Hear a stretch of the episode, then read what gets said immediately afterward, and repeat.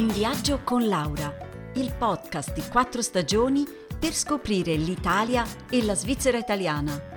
Trascrizioni su www.podcast4stagioni.ch. Cari ascoltatori, anche oggi vi parliamo dall'isola d'Elba per un nuovo episodio insieme a Lisa.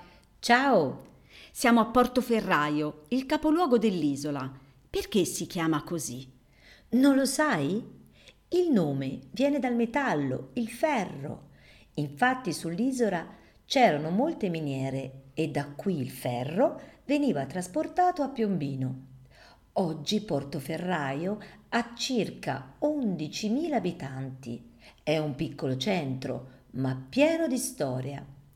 Infatti, se ti guardi in giro vedi fortificazioni, torri, edifici di epoca rinascimentale.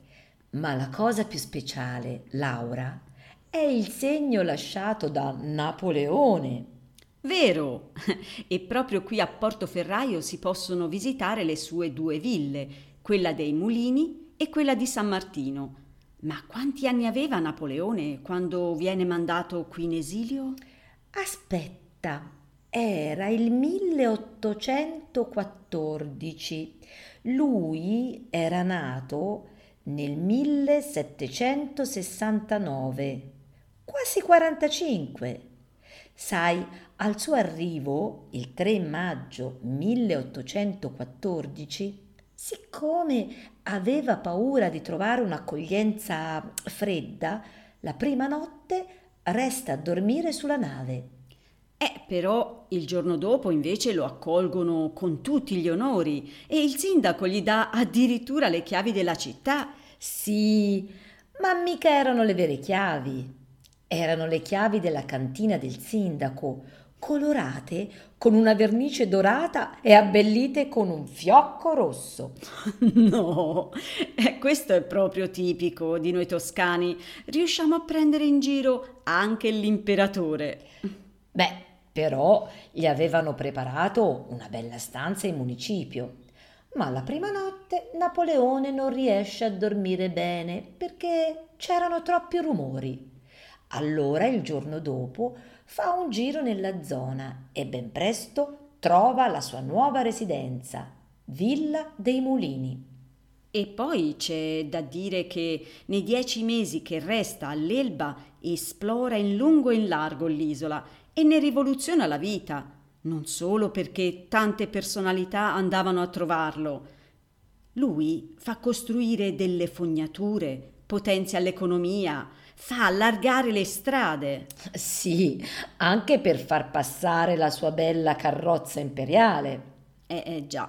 E poi ci sono anche delle storie. Quali, quali? Beh, prima di tutto lui sperava di ricevere qui sua moglie, Maria Luisa, che invece non venne mai. Eh, e allora si consolò con l'amante, la polacca Maria Valesca. Eh, eh sì, ma Maria resta solo due giorni. Il terzo, per paura che la moglie scopra la storia, Napoleone la fa partire, anche se il mare era in tempesta. Un bel gentiluomo. Eh, ma vengono a trovarlo anche altre due donne, sua sorella Paolina e la madre. Paolina organizza un gran ballo riservato alla buona società dell'isola il 25 febbraio 1815. In realtà c'era un motivo preciso. Napoleone in gran segreto stava organizzando la sua partenza e così il 26 febbraio fugge dall'isola per non tornare mai più.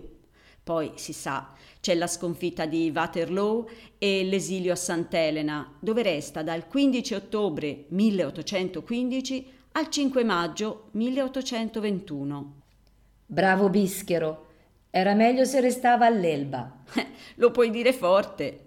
Senti, ma ora andiamo a fare un bel bagno alla spiaggia delle ghiaie?